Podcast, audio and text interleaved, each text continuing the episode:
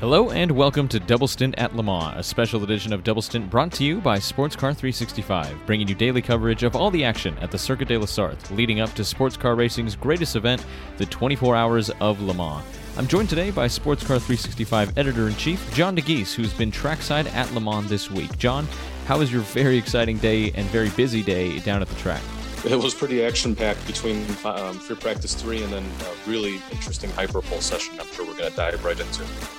Absolutely. Uh, we'll talk about practice for just a moment, but Hyperpole is the talk of the town today, and we'll certainly give you plenty of coverage there. This week is all about Le Mans, but you can still find recaps and news of everything happening in the sports car racing world at sportscar365.com. Today, as we said, we'll bring you a recap of practice and Hyperpole qualifying, take a look at some of the storylines and news we're following this week, and give you a preview of what's to come this week at Le Mans.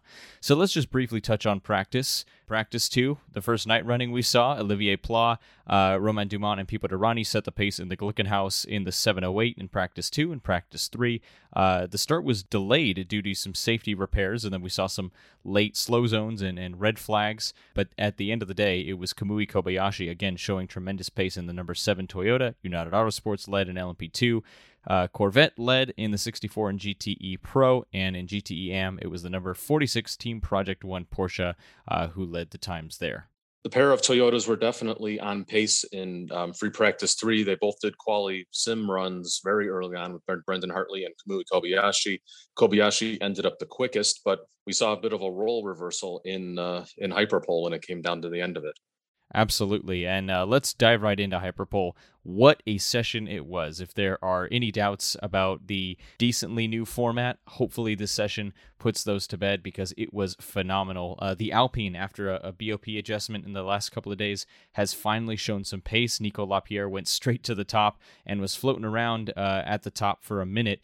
Uh, at some point, four of the five hypercars were at the top of the timing sheet. Track limits played a huge factor. Ryan Briscoe was at the top for uh, the blink of an eye, and the real battle, though, was between Kamui Kobayashi, who has been the Le Mans qualifying master, uh, and Brendan Hartley. And John, is it okay to outqualify your boss? Because at the end, that's what happened. yeah, actually, I didn't think of that until now. Very good point. Obviously, Kamui's in his new role this year as driver and team boss for the WEC program, and uh, Brendan got it done. Um, lots of factors that played into things. First one of Kamui's um, lap times was disallowed for for track limits, and then it was reinstated. Um, the the Glickenhaus lost some uh, lost a lap with uh, with Ryan Briscoe at one point. Um, then we saw, as you said, Nico Lapierre put up a 324.850, and I think for a, a, stretch of time, I think people thought that was going to be good enough for pole until um, the final last lap um, between the two Toyotas. They were caught in traffic. Hartley was able to put together a 324.408 to put the number eight Toyota on pole, breaking Kobayashi's streak. He was going for five poles um, at Le Mans, and um, quite remarkable to see it. Um, Brendan get it done. Typically, what we've seen in qualifying or hyperpole in previous years is that Toyota's two um, Japanese drivers would typically handle qualifying duties. Um, Brendan had this for the first time after uh, Nakajima uh, retired from racing, and Ryo Hirakawa didn't have as much experience um, at Le Mans, and it was ultimately a decision by the team bosses at Toyota to put Brendan in the car, and um, he's been qualifying quite a bit in WEC races earlier this year. But um, still, a really, really uh, exciting hyper pole and uh, first pole of the WEC season for Toyota, believe it or not. Yeah, it, it, has been an up and down season for Toyota. It's been an up and down season for the eight car, and uh, Brendan Hartley actually kind of came into today on the back foot. They had limited running. They had an electronics issue in practice three that cut down their run time, but he just put his head down and, and got to work. He he knocked out some great laps in practice and just kind of built up. It looked like he wasn't taking a ton of risk uh, until qualifying, and and even the the liberties he did take seemed calculated. He didn't get hit too too badly with the track limit stuff. We know Ryan Briscoe, as we said, he had a lap time deleted. Lapierre had a lap time deleted. He was at the top of the times, then he wasn't, then he was back to the top, then he wasn't again. So uh, we know that was a huge point of emphasis because in the qualifying session, uh, 48 drivers, uh, and remind you, this is a field of 62 cars, had times deleted. That's a total of 83 laps in a one-hour session. So they uh, they brought the hammer down on, on track limits. Uh, certainly played a factor. Yeah, absolutely. And I, I think you know the, everybody's going all out for this this kind of session, and you know, I'm I was never really a huge fan of hyperpole, and but I'm I'm starting to like it after seeing today's um, shootout. I, I, I think it's a really I think it's a, an interesting format, and um, certainly um, seeing what the what the excitement brought at the Circuit de la Sarthe, and especially in the closing ten minutes, was was quite remarkable. Absolutely. It seems to kind of be the general consensus. A little bit of apprehension when this new format comes out, separating, you know, qualifying and then a top six in each class going to a hyperpole. Uh, but with an exciting session like that, I certainly would not mind seeing that again next year.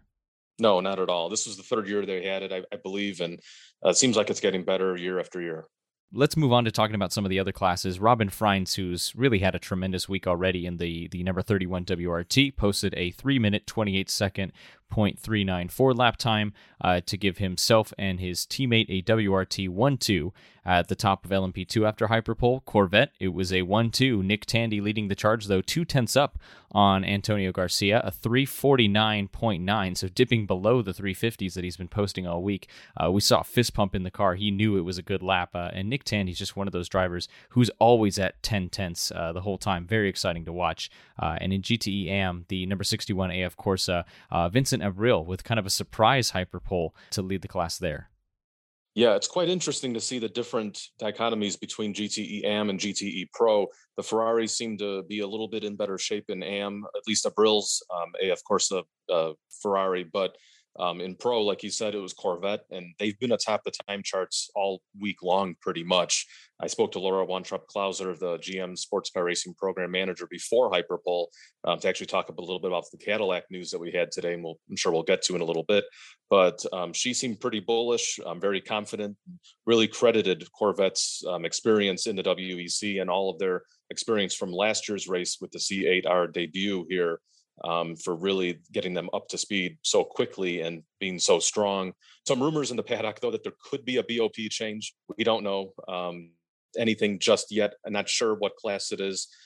We've had, as you mentioned, Jonathan, already one today with the Alpine getting a, a slight power increase, and that was definitely put to Nico Lapierre's benefit in in qualifying um, uh, with with that uh, car ending up third in overall on the grid for the race. But um, all in all, I, I, think it was a really entertaining session and and another um, great addition to the to the race.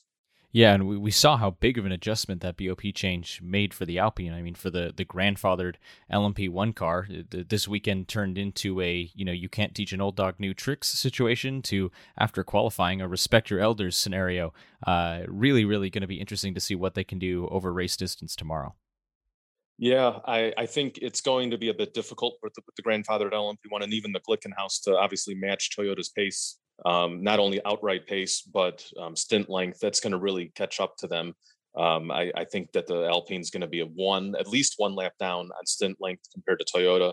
So um, that's definitely not going to be to their benefit. That means they're going to have to make at least two or three more stops probably in the race if everything plays out the way it does.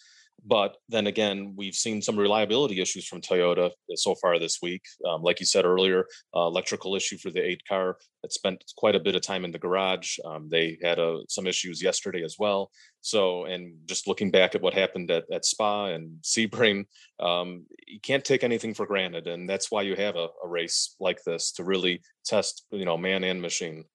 Absolutely, and the Toyotas are are no stranger to late race drama in terms of reliability. So you never know yeah. what can happen. It is a full day of running, and you know it's kind of the old saying in racing: to finish first, first you have to finish.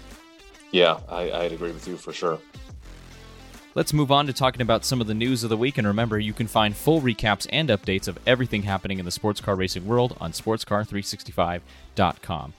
Well, the breaking news uh, that just broke kind of shortly before we're recording this episode is Cadillac has released renders of their LMDH car. Boy, it is a thing of beauty. They've also announced uh, it's going to be powered by a 5.5 liter dual overhead cam V8 that's paired to the spec hybrid unit in that Dallara chassis. Same displacement as the DPI engine, but this is this is really neat to get a first real glimpse uh, at the Cadillac LMDH. Yeah, it's really interesting because we've seen two different Dallara based LMDHs revealed in the last couple days. First, the BMW um, uh, earlier in the week, and now the Cadillac, and they're quite different from each other. So um, I spoke, like I said, I spoke to Laura Wontrop Klauser, who heads up the the program here at Cadillac, as well as Corvette, and she said that what we saw today with the with the renders of this car, it's pretty close to what the final product will likely be. I asked her for some particulars, like there's no wing mirrors. What about the rear wing? And she says, yeah, some things may change, obviously with homologation and everything that's required on that car but um, certainly eh, the idea is to keep it as close to what we see today um, with these renders. The, the first chassis is already um, stateside. It's going to be testing later this month, hopefully. Um, she wouldn't outright confirm this month. I've heard from some sources that it would be. Um, she said sometime in the summer. And I said, Well, I've heard later this month. And she says, Well, do you consider June to be summer? And I said, Yeah, I do. And she said, Good. So that, that I think that's an indication that we'll probably be seeing it later this month, somewhere in the U.S. being shaken down. They have an intensive uh, testing program planned. Um, interestingly enough, with other manufacturers too, we understand they'll be sharing the track with Porsche and potentially BMW as well, and Acura once they get up and running. So, um, really interesting times for you know obviously the LMDH era. We still don't have a name for this car. It's it was unveiled as the Project GTP hypercar, um, the the final name will be announced at a later date. And as you mentioned about the engine, it's interesting to note that it's an all new 5.5 liter um, dual overhead cam power plant. It is not like anything similar to what we had with the DPI. Obviously, same displacement, and you would think it would be similar and have some some lineage. And and Laura said, it, no, if you put them to the two next to each other, you would barely be able to recognize it outside of the architecture. So um, ECR engines um, tuned the previous uh, power plants. Now these are being taken internally within GM at a, a sister supplier um, that works on the Corvette engines and on the C8R. So interesting to see how GM's been sort of taking this project more and more in house. And I think that really shows the level of commitment they've taken with this LMDH program that's going to be competing not only full time in the WeatherTech Championship, but also in the World Endurance Championship, but with one car there and two in the in the WeatherTech Championship. And you mentioned that all new engine, and what a contrast that is because earlier this week we saw BMW, uh, and they've announced previously that they're kind of carrying over that P66 DTM engine. Yes, they're you know molding a new engine block, putting in better components and things like that. But uh, Cadillac is, is, starting with a fresh sheet of paper, uh, and we know how powerful that DPI engine is. And even though it won't be based on it, they know a thing or two about putting together a good power plant. Yeah, and, and, and Laura even made a mention that they they could have gone with a tried and trusted plan with what they had with the with the previous DPI engine. They she acknowledged that other manufacturers have done similar things by you know having a, a an older engine perhaps um, power the LMDH car, but they've decided to have to start over and make the right engine, as she said. Um, so they really chose that option and had that always planned all along. And you mentioned the looks of the car and how that might translate over. Uh, we saw this with the Peugeot, who we'll talk about in just a second here. The renders looked fairly similar, actually, to what we saw on track. Yes, there were some aero changes and you know things like that for homologation, but it was kind of cool to see that that really unique wingless design did in fact carry over with many of the design elements to the actual car that we're going to see on track next month at Monza. Yeah, it's a little different with LMH and LMDH because LMDH has a little bit of a tighter set of regulations in terms of aero. Um, LMH has a little bit more freedom, and as you said, the, the wingless design of the Peugeot is really cool, and I think it adds a lot of a really unique element. Um, the rear wing on this Cadillac is a lot different than what we've seen traditionally on a DPI or LMP2 or anything like that. And um, that's what caught my eye the most on this design that was revealed here um, on Thursday. So um, we'll have to wait and see what happens. I have a sneaky suspicion that there may be some changes before the final product, but um, still, I, I, think this is going to definitely look like a, a, Cadillac, and it's a great um, revolution, I think, on to what the the DPI V.R was on on the the, the Cadillac's um, DPI model. Well, we're certainly interested to see that on track. And we talked about the Peugeot. They have announced their driver pairings for the six hours of Monza. The two cars they'll be bringing, numbered 93 and 94. In the 93, it's Paul di Resta, Mikkel Jensen, and Jean Eric Vergne. In the 94, it's James Rossiter, Gustavo Menezes, and Loic Duval. Yeah, um, no huge surprises there, um, but it, it, was always going to be determined what it was going to be those six drivers. Rossiter effectively replaces um, Kevin Magnussen, who's obviously gone back to F1. The car that was unveiled at Aragon last month, um, when they uh, officially announced that they'll be making their debut at Monza had the names of Rossiter, Duval, and Di Resta.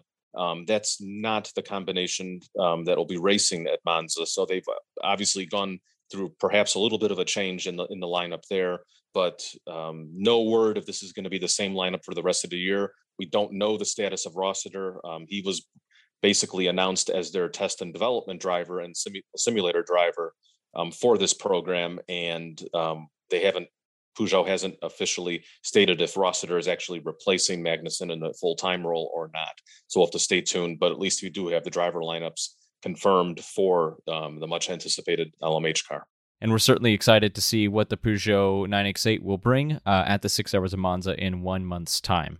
Our other news item Toyota has announced and confirmed it will not compete in IMSA. It will stay in the World Endurance Championship. It had previously expressed some interest in uh, North America's premier sports car racing championship, but it has in fact ruled out a full season entry as well as competing in maybe standalone races like Daytona. Uh, although they are kind of hoping for more U.S. involvement in the World Endurance Championship schedule, and this is something we, we've covered in previous shows, but they, they kind of sealed the deal on this one. Yeah, there, there, was, I think, some hope and and some optimism that they would at least maybe show up for Daytona and maybe do a couple other long distance endurance races. I know when the whole convergence was was being discussed and and and the, the prospect of seeing an, a Le Mans hypercar race in the United States in IMSA in the WeatherTech Championship there was always this hope and and, and prospect that Toyota could be there.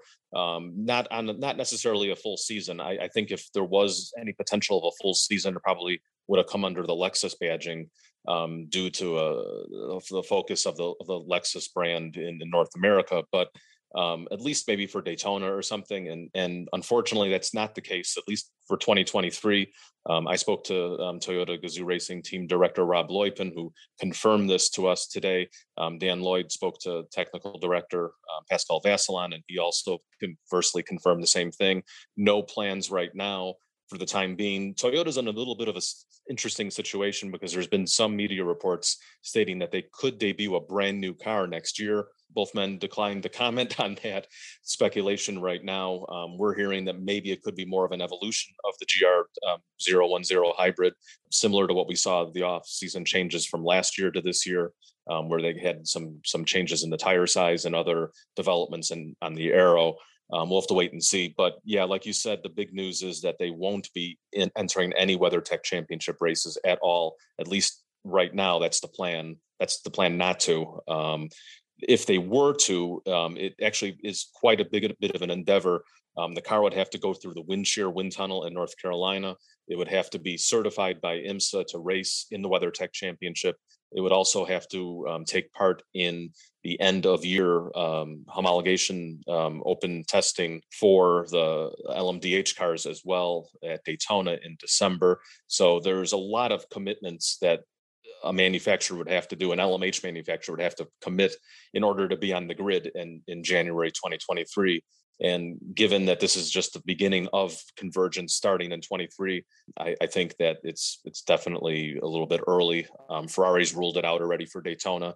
Um, I guess Peugeot still could do something under maybe a different branding, um, Dodge or something of the like um, under under the Stellantis group, but um, still no word on that front. So a little bit of a disappointing news because you know we're going to see convergence between the two platforms, LMH and LMDH, in the hypercar class in the WEC. But as, as for the time being, it doesn't look like we'll see that in IMSA. Um, it looks like it'll just be LMDH cars at least for the foreseeable future in 23. Let's move into answering a listener question before we preview what's coming up this week. In our previous episode's comment section, Chris asked, for the 2024 24 Hours of Le Mans, will there be or do you see a fourth class besides the hypercars, LMP2, and GT3 coming into play? That's a really good question. Um, I don't think we will see a fourth class. Um, there could be a caveat to that because the hydrogen class, I think, is scheduled to debut in 24, but we haven't really heard much about it. We'll get more solid information tomorrow during the ACO press conference. Um, they'll be unveiling some details about the future of LMP2 and, the, most importantly, the GT path for the future um, in starting in 2024. We know that it'll be GT3 based, um, based on what my sources have been saying. Where it's most likely going to be very similar to what GT3 is today, very few modifications. And that'll be a pro am enforced class.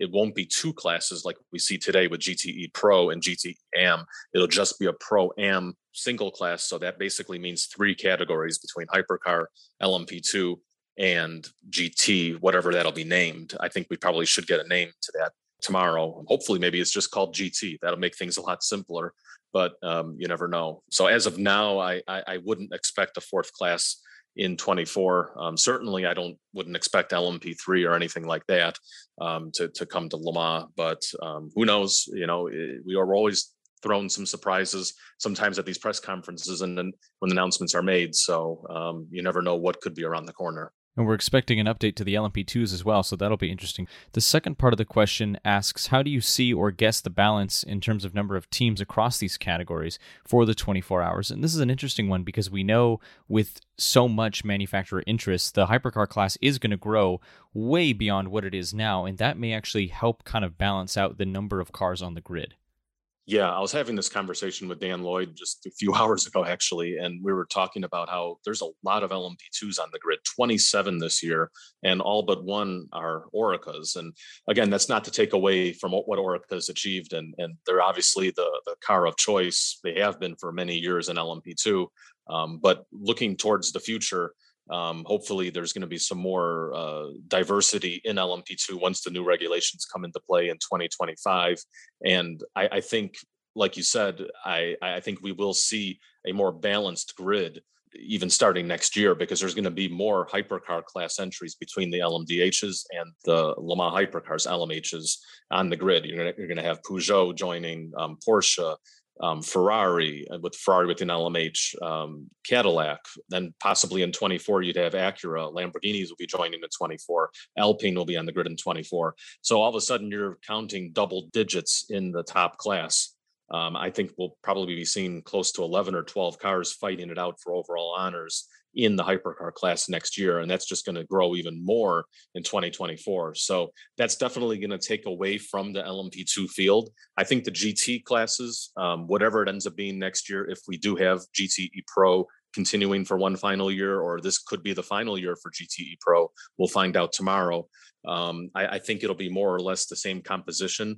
Um, the ACO typically likes to keep 50 50 between prototypes and production based cars and especially going into 2024 we'll probably be seeing a large amount of gt3 cars just because there's so many of those out there and so many teams and drivers and manufacturers wanting to be part of le mans that's a great point. And remember, if you have any Le Mans related questions, be sure to post them in the comments section of this episode or take to Twitter and post it using the hashtag AskDoubleStint, and we'll answer them tomorrow during our final special edition of Double Stint at Le Mans episode. Don't worry though, if you have a non Le Mans related question, we will still answer it on our regularly scheduled episode on Monday next week. Let's give you a quick preview of what's coming up in the rest of the week. Practice 4 will take place this evening in France, 10 p.m. local time. It's a shorter two hour session and one final chance for everybody to get in their mandatory night laps. We know there's a lot of rookies on the grid, so that will be important, uh, and still some teams with quite a bit of repair work to do.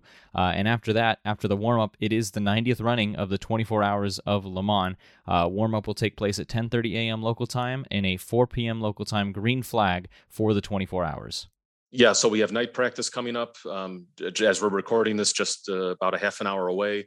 Um, final practice for in in length total. Um, warm up, like you said, is just going to be really shaking things down on Saturday morning. Friday is always traditionally a, a, uh, a, time where there's no track action for the cars taking place, taking part in the 24 hours. There's going to be plenty of support series races and everything.